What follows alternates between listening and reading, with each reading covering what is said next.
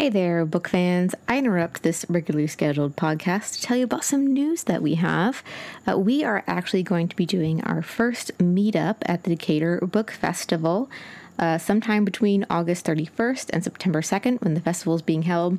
Now, this isn't an official event of the Decatur Book Festival, but we wanted to have a meetup where we could meet you all in real life.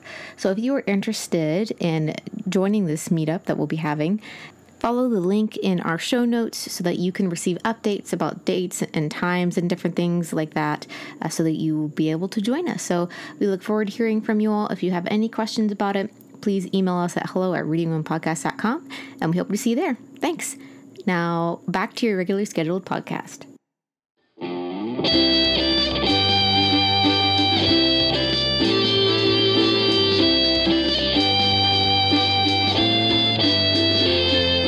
Hello, I'm Kendra Winchester here with Autumn Privett, and this is Reading Women, a podcast where we're reclaiming half the bookshelf by discussing books written by or about women. And today we have for you an interview with Crystal Hana Kim, the author of If You Leave Me, out now from William Morrow. Okay, so this is one of the books that I saw on a bunch of lists, but didn't really feel very strongly about, truthfully, before I read it. And then, oh my goodness, like, it blew me away. Yeah, I, I remember you texting me that you were total total book coma, and so I had to gird up my loins and prepare myself for for a ride because I mean yes. it is a longer book, but it's not like it feels like a longer book. No, and that's the thing is like I read it in basically one day, 414 pages of it, um, which I think is a testament okay to how engaging the characters are and how wonderful the plot is and just how well it's plotted and just it's just really good. But but we will let Crystal talk about her own book. So here is our interview with Crystal Hana Kim. So we have here today Crystal Hana Kim with us, the author of If You Leave Me. So welcome to the podcast, Crystal. Thank you so much for having me. We were so excited to get our hands on this book and as we were talking a little bit a minute ago, I was in such a good book hangover after the fact. I was like, this is such a great story. So we were delighted to get to read it. Thank you so much, Autumn. That's a great phrase, book hangover. it's a very handy term. Mm-hmm. It is. It is. And I think that's like the the I don't know, strength it's the sign of a great book, you know, when you're like just trying to digest everything. Mm-hmm. But this is so. This is your debut book. So con- first of all, congratulations. Um, what has your publishing journey been like in this process? Thank you. I mean, it's so wild to hear from readers right now, you know, because it's been a long journey, or it's felt long to me. I started my grad school MFA in 2011. And then I started this novel in 2014, actually, in my last semester. I was working on a interconnected short story collection that spanned three generations and my final workshop teacher convinced me to just focus on the first generation and turn that into a novel and that's what became if you leave me so it's it's been a long time and I've been working on it. So I started working on, you know, If You Leave Me in earnest in 2014 and, you know, now it's 2018. So it's been wonderful to start hearing from readers and getting their reactions to the book. I, I, love hearing stories about how authors had this plan and then they like, oh, what if I tried it this way? And then like you kind of like figure out that puzzle. Mm-hmm. And then you just I don't know, I just love hearing writing processes. So yeah, that was I guess just great advice that you started on the first generation. So what then if you were planning on doing multi-generation, what then did you change moving from just multi-generation to one generation? So I since I caught the second and third generation, I really developed a lot of the middle kind of plot points of of if you leave me. So when I started the novel, I already knew where the novel would begin and where it would end, but a lot of the middle I wasn't sure about and the ending changed somewhat as well but so i had but i had to figure out a lot of how to get from point a to point b and before we get too far ahead of ourselves Could you summarize If You Leave Me for our listeners who haven't heard about it yet? Yeah, sure. So, If You Leave Me is a war story and it's a love story that really follows one Korean woman's life. Her name is Haemi Lee, and she's a 16 year old refugee in South Korea, in Busan, during the Korean War at the beginning of the novel. And she's really smart and willful, and she really wants to have an, get an education so that she can create her own life. Uh, but she's has a widowed mother and an ailing younger brother, and it's the middle of the war, and she just has very little access to any kind of mobility. And uh, it starts with a love story because there are two young men that are in love with her. One of them is her best childhood friend, Kyunghwan, and the other is actually Kyunghwan's older, wealthier cousin.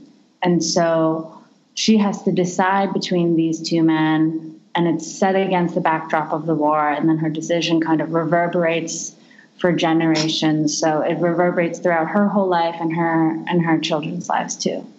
I was curious too about well, two things about the book. One is like where the title came from, mm-hmm. and then secondly, is the cover. I I noticed that the cover has like a lot of different types and styles of flowers on it. So I was curious about that as well. If you could talk about those two things. Yeah, sure. So the title, I wanted it to apply to as many of the characters as possible. So if you leave me is kind of a theme and also a phrase that shows up throughout the novel. So it can apply to Haemi and Kyunghwan, it can apply to Haemi and Jisoo, but it can also apply to Haemi and her and her brother and among other characters also. So I wanted it to have this richer meaning that the reader could try to parse out for themselves while they're reading the cover. So I I I love this cover so much, and I'm so grateful for the art director. What happened was my editor and I were thinking about what we wanted the cover to be, and we wanted it to be somewhat abstract. So uh, we were thinking something floral, a little bit darker, but also with some vibrant colors. And so they hired a painter to paint different flowers from the novel the so each of the flowers here represent a relationship that Haemi has to somebody in the book. Oh, that is so cool. yeah, yeah. I think uh, my publisher is creating uh, like a infographic to oh. explain a little bit more about each of the flowers. But the top right one is a pasque flower, and that's what Haemi calls her children. And the top left flower is uh, the national flower of Korea. So all of the flowers have a certain meaning in the book, and they're all natural wildflowers from Korea. That is just that's yes, really cool. That is a beautiful story. oh my goodness, I'm I'm definitely gonna uh, go looking for that infographic because that is just a beautiful. Yeah. It's almost like you're telling the story with the cover as well, which is just a great thing about design. Mm-hmm. And I think now that book covers, you know, artists have more opportunity with all the books being published that covers are just becoming an art form. And we were actually talking with Lucy about how her cover is from a photo from the actual year yes. of you know the city where her novel is set, and yeah, it's it's really cool. That's such a beautiful cover too. Yeah, so we just like to geek out yeah. about about covers because uh, yeah i know. I feel so grateful for this cover just because there's so much meaning in it and i don't think the readers know yet. They might not ever know i guess but for me there's so much meaning in it. And like the dragonfly that represents haemi's relationship with her brother.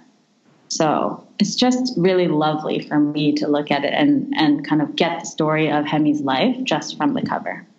Yeah and like and we're going to try not to give away spoilers on this episode, but one of the flowers near the bottom was the first one that I was like, wait a minute, I think this flower is on the cover, which yes. is got, what got me thinking about it. And I was like, hmm, what's going on here? So I had to ask. yes, the flowers on the bottom are uh, poisonous. Yeah. That's all I'll say. intrigue, intrigue. Get the book and read for yourself. That's perfect pitch there. So, as you mentioned, like the book is set, you know, during the Korean War, so it's a historical fiction, and it, it spans, you know, mm-hmm. uh, Haemi's life, and you know, you talk about her kids as well. What was like your research process like when you realized that this was the time period in which you were going to set, you know, the majority of your novel? There was a lot of research that went into the writing, and I think it was more research than I anticipated. So when I chose this setting, it was because my all of my grandparents survived the Korean War and and so the Korean War that narrative was a big part of my life. And I'm particularly close with my maternal grandmother because she helped to raise me when I was young and she would tell me stories about being a teenage refugee during the Korean War. And so I always was really fascinated by the stories that she would tell me. She would she said that when they fled their home, they dug for roots and peeled the bark off of trees because they were so hungry and her mother was a widow. So the, there are some similarities with Haemi, the char- the main character of my book. But as I started to write, I realized that I needed to do a lot more research. So I read a lot about the history and the political context of the war. I watched movies and I watched documentaries. I did some formal oral interviewing of my grandmother and my aunts. So there was a lot that went into it, but it was all different types of research. It wasn't just looking, reading texts, but uh, you know, visual and oral oral interviews and all of that. That's really fascinating because one of the things I realized as I was reading your book, and this one of the reasons I got so excited about it is because I realized that I actually knew very little about the Korean War, mm-hmm. even though I had a grandfather who was a service member in the Korean War, but it was never talked about in my family, never mentioned really. And so I was really excited to like learn more about it. And it actually made me want to read more about it and learn more about it just because I realized I knew absolutely nothing about it, unfortunately. Oh, that's so that's exciting though that reading this made you want to learn more about it. I was actually talking to my editor because her father was also uh, in the war as a US soldier. And she told me that she also knew very little about it. And the Korean War in America is actually called, the nickname is uh, the Forgotten War. Mm. So it's a war that is really not talked about a lot. You know, it came in between World War II and the Vietnam War, and those two wars are heavily referenced or written about in literature, but there's not that much about the Korean War. Yeah, I feel like isn't it MASH during the Korean War? Isn't that like like the mm-hmm. only and it's very you know, of the time stereotype. So I feel like that is the only unless you have a family member that was you know a service mm-hmm. person um, in the war like you don't you just don't know about it and i think that's like sad and i was actually thinking about that when we were reading pachinko last year was she talks about it like because they're in japan talks about it over there and i was like you know i wonder what was going on you know like what would the a novel written at that time would be but you know and then i just kept reading. But so i loved like when we heard about your novels one of the reasons why i was like we need to read this is because i was like this is it. I was like this is what we need to read. And i was just really thrilled. I love when gaps in history are kind of filled in by novels because then that yeah. inspires you to go read you know nonfiction about it as well. Yeah. I love learning through reading novels too. I think that it kind of humanizes stories it humanizes uh, historical events. Definitely, it's it's just definitely an art form that also educates. I think as well. Mm-hmm. Well, one of the one of the things we want to ask you too is or talk to you about as well is you know the fact that the Korean War. I mean, Korea is in the news a lot lately. Yeah. Um, and with the Olympics and things like that, it's been more, I think, on public consciousness than normal. But as you mentioned, it's kind of glossed over in history books. Um, so, like, I guess maybe what are your thoughts on like why is it important, especially now that people learn more about this war and even what you're saying about humanizing characters, because these characters were very human and you know really easy to relate to, almost surprisingly, in a sense, like these universal themes that you bring out in your book, which I mm-hmm. really found moving. Thank you.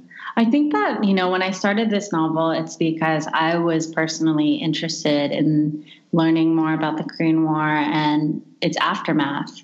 But then the further I got along into the writing process, and once I knew that it would be published, I got really excited about sharing the story with a wider English reading, English speaking audience because I knew that the Korean War is something that not a lot of people know much about. So it's kind of strange to all of a sudden see Korea in the news so much.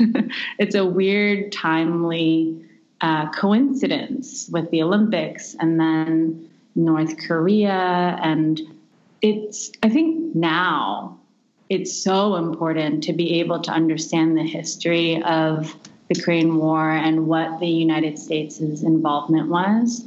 But I also think that, especially politically right now, there's a lot of othering in the way that we talk about people who are not American.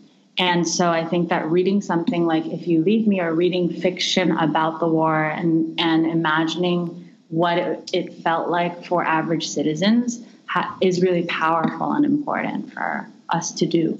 I, I love that you say that uh, because one of the early books that my mom handed me was a book about a Japanese girl during World War II, and you know she survived when America bombed Japan. And I, the first time ever for me as a kid, realizing like what it was like not to be American during during a war. Right. I love that you talk about that because I think it's definitely important that we try to put you know ourselves in other people's shoes I'm trying to, I'll try to phrase this without giving spoilers. but I appreciate how your story you tackle the mental toll that war takes on people who survive it. It's not just that this war ends; it's that there are a lot of repercussions after the war, including uh, things like PTSD, depression, and other types of mental health. So, why do you think it is that a lot of times when we write about war, we focus on during the war rather than the actual ramifications of a war, which are like you know the decades afterwards when you know survivors are dealing with their mental health of living through something like that um, the different economic struggles that people go through. Um, and what about that did you want to communicate to your readers as you were writing the story? I think that yeah i think a lot of war literature that i've read focuses on soldiers in battle. Mm. and i'm not sure why that is but i think that perhaps i mean that's what seems exciting or seems like there's a lot of plot, right? When we see soldiers fighting or it becomes gruesome and someone dies, that stuff seems perhaps more interesting, or maybe that's just what we've gotten used to expecting from war literature. But I was really interested in not in exploring what it would feel like to be a woman during this time, and also just the role of women during war, because they still they experience the violence perhaps from afar but they you know there's a mental toll on them as well. And i think that that's not talked about in in literature enough. So i wanted to show Haemi and what it would be like to be a woman during this time, what it would be like to not have money and be a refugee, and also feel fear of your own safety since you are a woman. Mm-hmm. And then I also, I'm really interested in the psychological effects of any kind of event, right? I like to write more about what happens afterwards and how, and why characters act a certain way rather than the you know the gruesome act of war. And so I really wanted to explore how does something as devastating as as hunger and poverty and violence affect different characters. And so there are lots of different narrators in here. There's five and three main narrators, Haemi, Jisoo, and Kyunghwan. And since they all have different experiences in the war, I wanted to be able to track the kind of psychological toll the war had on them and how it's different for all three of them, and yet they're all affected by the war. The voices of the characters was something that I really, really liked. Um, and I really loved Haemi. Like, she was an amazingly nuanced character, which we don't. I mean, I think what you said is true, like that we don't see war from a woman's perspective very often, or it's usually like some sort of romantic soldier's interest on the side or something weird like that. yeah.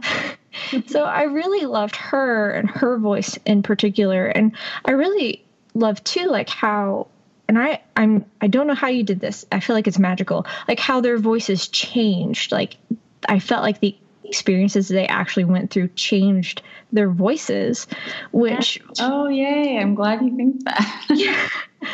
Um, so like, even like following, and we're not gonna give spoilers, but like following Haemi to like her life and her choices that she had to make i really felt like the despair and how like she didn't have many options which is surprising because it's like the 1960s which we would think you know as modern people oh 60s that's you know lots of choices like right. women's liberation and stuff but she really didn't have that yeah so in korea my you know my mom told me the story of how so my mom did not experience the korean war she was born right afterwards but she told me about growing up, and she remembers very clearly when she was in elementary school and her family, her parents got a flushing toilet.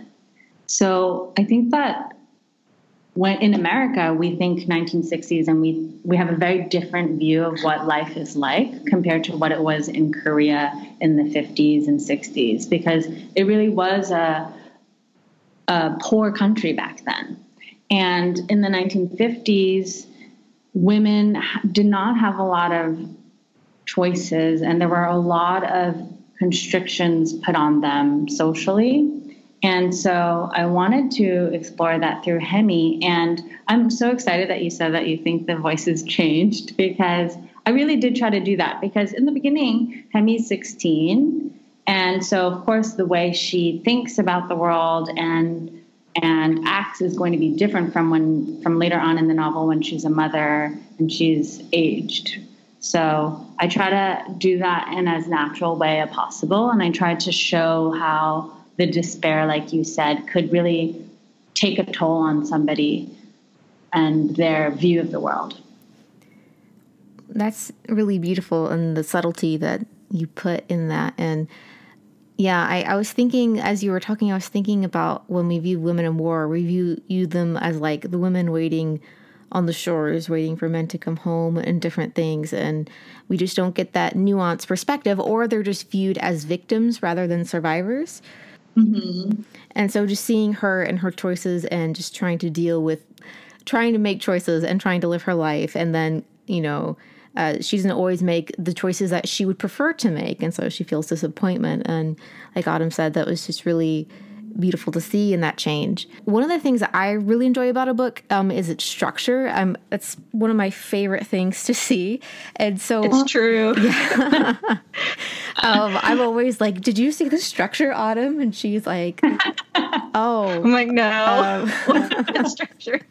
so I really I really enjoyed your structure and how you know each chapter is narrated by a different person and then they like take place like roughly like two years apart from each other. So you have like you're almost like getting another sna- snapshot forward in this, this, story. So i guess my question is is where did that uh, structure come from? And how did you decide that that was the approach that you were going to take to this novel?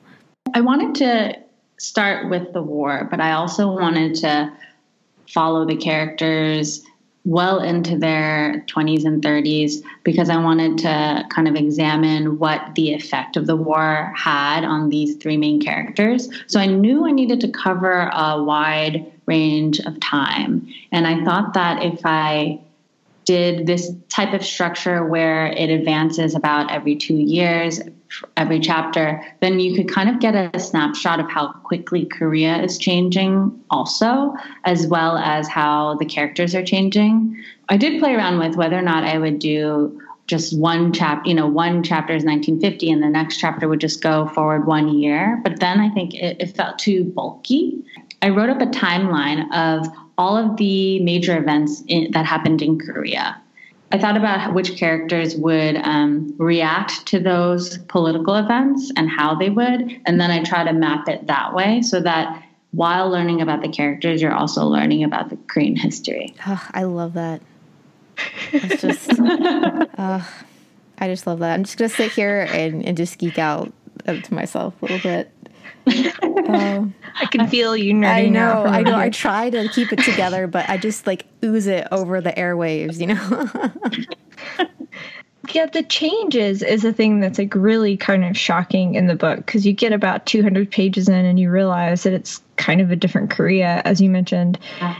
And one of those big changes, which was a fascinating theme, was like city living versus country living. Mm-hmm. You know, when some characters move to the city and some stay in a more rural area. And so there's this kind of discussion about which is better or, you know, at different stages, like if it's better to stay or to go. Yeah. Um, which I thought was it showed the contrast as well, um, but really affected the plot. But it's even like made me think about how much how much where they decided to live affected the outcome of those characters. Yeah, lack of not saying spoilers. yeah, the struggle is real. what does that say about the changes or how much did that affect the outcome of these characters or would it have made a difference if Jisoo and his family had moved to the city? So after the war, Korea changed so much. And after the war, millions of people started going into the city or into Seoul to try to get jobs. And so I wanted to reflect that kind of migration and the change that happened in Korea, where the focus moved from agriculture to industrial work through my characters. And I also think it's always really interesting to see how different someone's life can be just depending on where they live. So right. I'm not sure if Haemi and Jisoo and Kyunghwan would be different if they lived in the city or in, you know, a rural area or vice versa. But I try to follow them to their inevitable end or inevitable, you know, their life choices. And I thought that would be really interesting for the reader to just examine what would my life be like if I lived in the city during this time or if I lived in a rural area during this time. Kendra and I actually both grew up in more rural areas, so we often have the discussion about like how would our lives have been different if we'd grown up in a city. And now I live in a city, like I live in Atlanta, and so I see all the opportunities other people have that yeah. I didn't have because I grew up in a rural area. So um, I was excited to see that as a theme as well. Yeah, yeah. So one of the things that we talked about a little bit earlier was uh, women during the war, and one of the interesting things about this book is you you talk about country versus city living, which is almost like a universal theme you see throughout literature, but also uh, we have women and the dynamics between men and women, and how women are you know, it seems almost across all cultures that women are held to a higher standards, especially like morally and, you know, usually regarding sexually. Um, and so, why do you think that this is such a universal th- theme from your perspective? Could Haemi have escaped it, do you think? And I don't want to give any spoilers, but she makes particular choices uh, regarding this theme. Um, and do you think that her daughters have a better chance, or is life a little bit different for them now that they're a generation removed from the war? So I'm always fascinated by gender expectations and the social constructs that that we put on women in society. And I think that this is such a common trope in literature because but women have been marginalized throughout history and they are in Korea during this time most definitely seen as secondary to men and so I wanted Haemi to be this really strong, willful, stubborn woman who's trying to push against those boundaries. But at the same time, she's also a product of her time. And I wanted it to feel realistic. So I needed her to be pushing against the boundaries, but also trying to survive within the society that has made her. I'm hopeful that for her daughters, with each new generation, there is there there are more choices for them, right? Or more choices for women. So in my mind, the daughters do have a more liberal and open future ahead of them. I loved the tension though too of like there's this one passage that I actually took a picture of the page because I want to remember it where Haemi's talking about how she kind of understands her mom. Like she reaches a point or an age where she like realizes that she understands her mom maybe yeah. a little bit better than she did in the past so there's that side of it. And then on the other side Solee is that how you say it? Yeah Solee okay so sh- how she when her dad asks her like what do you essentially i'm paraphrasing but like what do you want to be when you grow up? Mm-hmm. she says i want to be a mother which it's like the expected like she says that because she knows that's what's expected of her. So even that tension of like the past and how sure we may understand it a little bit better but that tension of like can you escape it was really interesting to me to think about yeah. and it brings that empathy that we've been talking about as well like humanizing these people yes and i i'm i'm always fascinated by women and mother and daughter relationships and sexuality, all of that. So I wanted to explore that as much as possible through Haemi. And I think that, you know, as a young girl, even I didn't understand my mother in some ways. And, but as you grow older, you understand the choices that your parents have to make. And so I wanted to explore how Haemi's relationship with her own mother would change over time. And I wanted to do that also with Haemi's daughter and Hemi. I think that generation and family are just such interesting topics that you know you'll never know the answers to, but it's worth exploring. I think so. I loved it. Yeah. that's that's my thing. So I was really excited. Autumn's review. I loved it. Just put it on all the covers now. You see Autumn Privett. Yes. I loved it. I loved it. It was great. um, but yeah, I I agree. I definitely. I mean, obviously, we're called Reading Women, so we love books about women and topics right. about gender and different things. And I was listening to a podcast the other day, and they were reading like they're talking about the wife by meg wolitzer and they're like is this question about gender and writing and books and whatever still relevant and i'm like do you live in like an urban bubble. like, what is going on here? And so I loved how you also included that topic of gender and how it intersects with rural and urban life as well. And just you pulled mm-hmm. that all together. Yeah, we just we just loved it. So we're just gonna tell everyone to go read it now. yeah, we're all about yes. strong female voices. Like, sign us up. Thank you.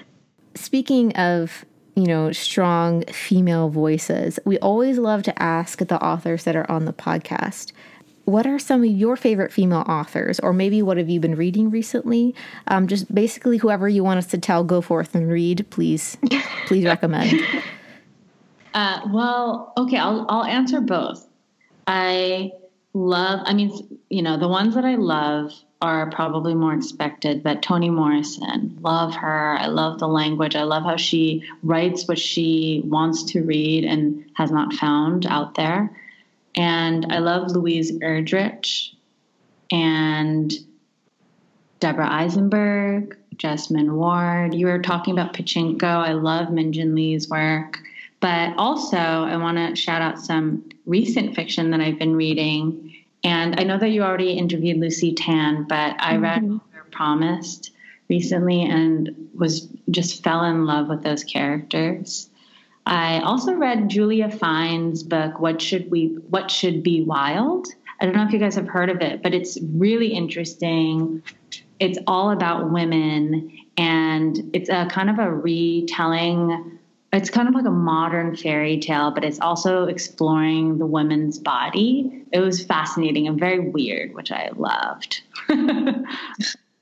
I love um, Julie Buntin. Have you guys read Marlena? Yes. That was a book that I read last year and loved so much. And also, you know, it was about two young girls and, you know, two very fierce young women uh, and then some new books that are coming out that I was lucky enough to get galleys for. I love Ingrid Rojas Contreras' Fruit of the Drunken Tree.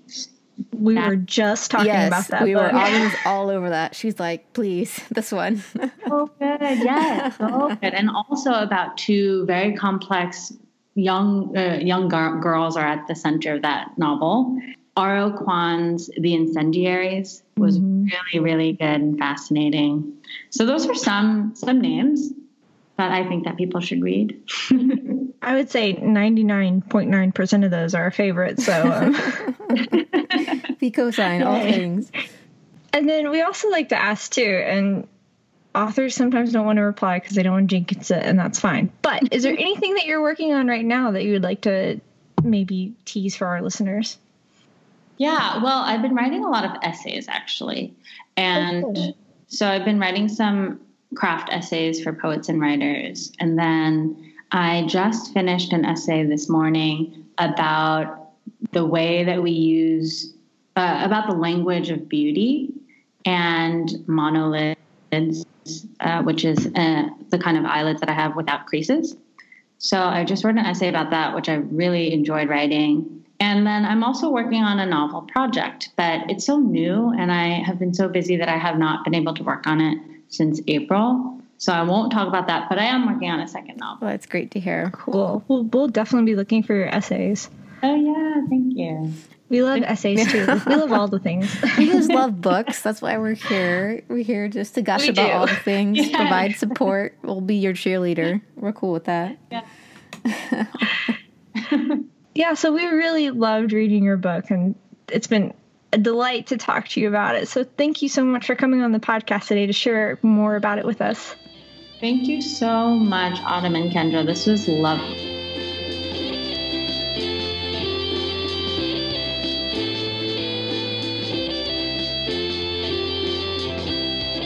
So that was such a fun interview. And oh my goodness, can you believe the secrets that are in the cover?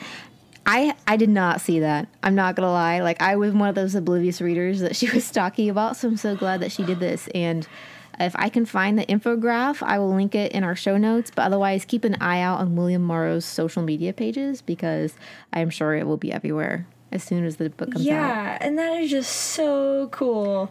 And can you believe this is her debut novel? Like I know. I just keep trying to wrap my brain around that and it's just my brain's melting. I, I, I can't. That's why I said she must have written it with like fairy dust or something because I know I couldn't have done as well for sure.